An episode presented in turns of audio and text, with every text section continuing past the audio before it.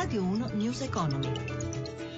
Le 11.32, buongiorno, ben trovati da Luigi Massi, le borse europee proseguono in territorio negativo, ci aggiorna in diretta Sabrina Manfroi dalla redazione di Milano, a te. Sì, buongiorno. Il crollo delle importazioni cinesi per l'undicesimo mese consecutivo, la brusca frenata della fiducia degli investitori tedeschi ai minimi da un anno spaventano i mercati tutti in rosso. Francoforte perde l'1,13% come Milano, Parigi meno 1,5%, Londra meno 0,8%. A Piazza Fari le vendite colpiscono indistintamente tutti i comparti, tra i titoli peggiori Monte dei Paschi meno 3,2%, giù anche CNH meno 2,8%, il lusso con Moncler meno 2,4% e tra i bancari anche Unicredit perde il 2%. In controtendenza solo Uxnet a Porte che sale di un punto. Lo spread è stabile a 109 punti base all'1,65%, il rendimento decennale a breve dovrebbero uscire anche l'esito dell'asta di titoli a 3, 7 e 15 anni. L'euro scambia infine a quota 1,1375 sul dollaro. Linea allo studio.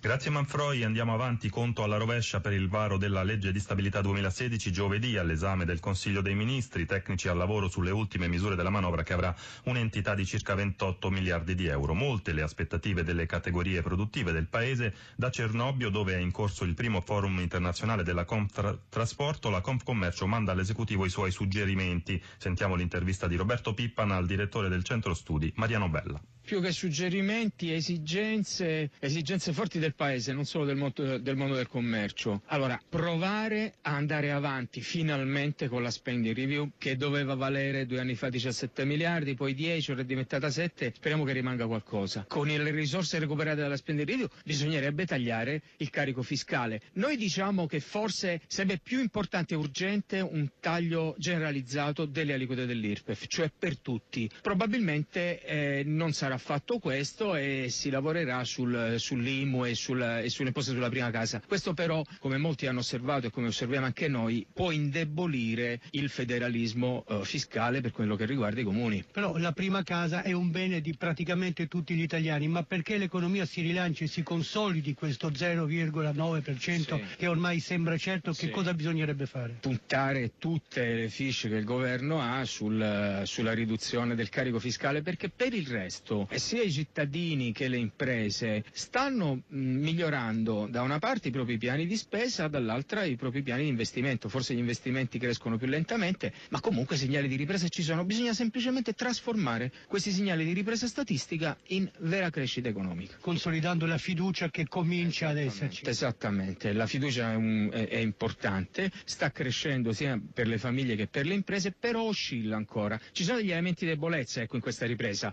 Citiamone tre. Il fatto che per esempio sui consumi i negozi al dettaglio piccoli ancora soffrono. Per quanto riguarda le, i, i, divari nord-sud crescono, cioè il sud è ancora indietro, non ha visto uh, la ripresa e poi eh, i settori di spesa stanno crescendo i beni durevoli, alimentari e abbigliamento ancora soffrono. Quando questi segnali saranno diffusi a settori, formati e territori, allora potremo parlare di crescita. Segnali di ripresa che devono dunque consolidarsi, ma non tutte le analisi concordano secondo la terza indagine sulla fiducia economica dell'Italia realizzata dalla Fondazione Di Vittorio e dall'Istituto Tecnè, peggiora la percezione sul clima sociale da parte dei lavoratori. Il commento del presidente della Fondazione Fulvio Fammoni. La ricerca dimostra le profonde diversità che durante la crisi si sono manifestate in Italia e che continuano a permanere, anzi in alcuni casi a accentuarsi. Per quanto riguarda la fiducia economica c'è una grandissima differenza fra lavoratori, pensionati, precari, giovani rispetto al resto della popolazione. Questi sono molti più pessimisti, il resto della popolazione che sicuramente ha condizioni migliori da un giudizio più elevato sulla situazione economica. Adesso vedremo le proposte che saranno fatte sulla legge di stabilità. Intanto credo che si possa dire che continuare a negare che ci sono delle difficoltà e delle percezioni diverse è sicuramente un fatto sbagliato, bisogna saperle affrontare. Il fatto che nella nostra indagine i giudizi negativi arrivino soprattutto dai giovani e dai disoccupati, in particolare sul tema dell'occupazione, penso che sia significativo. 11.36 News Economy torna alle 18.02, tra poco c'è Eta Beta con Ceropolini, in regia Massimiliano Savino da Luigi Massi, buon proseguimento d'ascolto su RAI Radio 1. Radio 1 News Economy.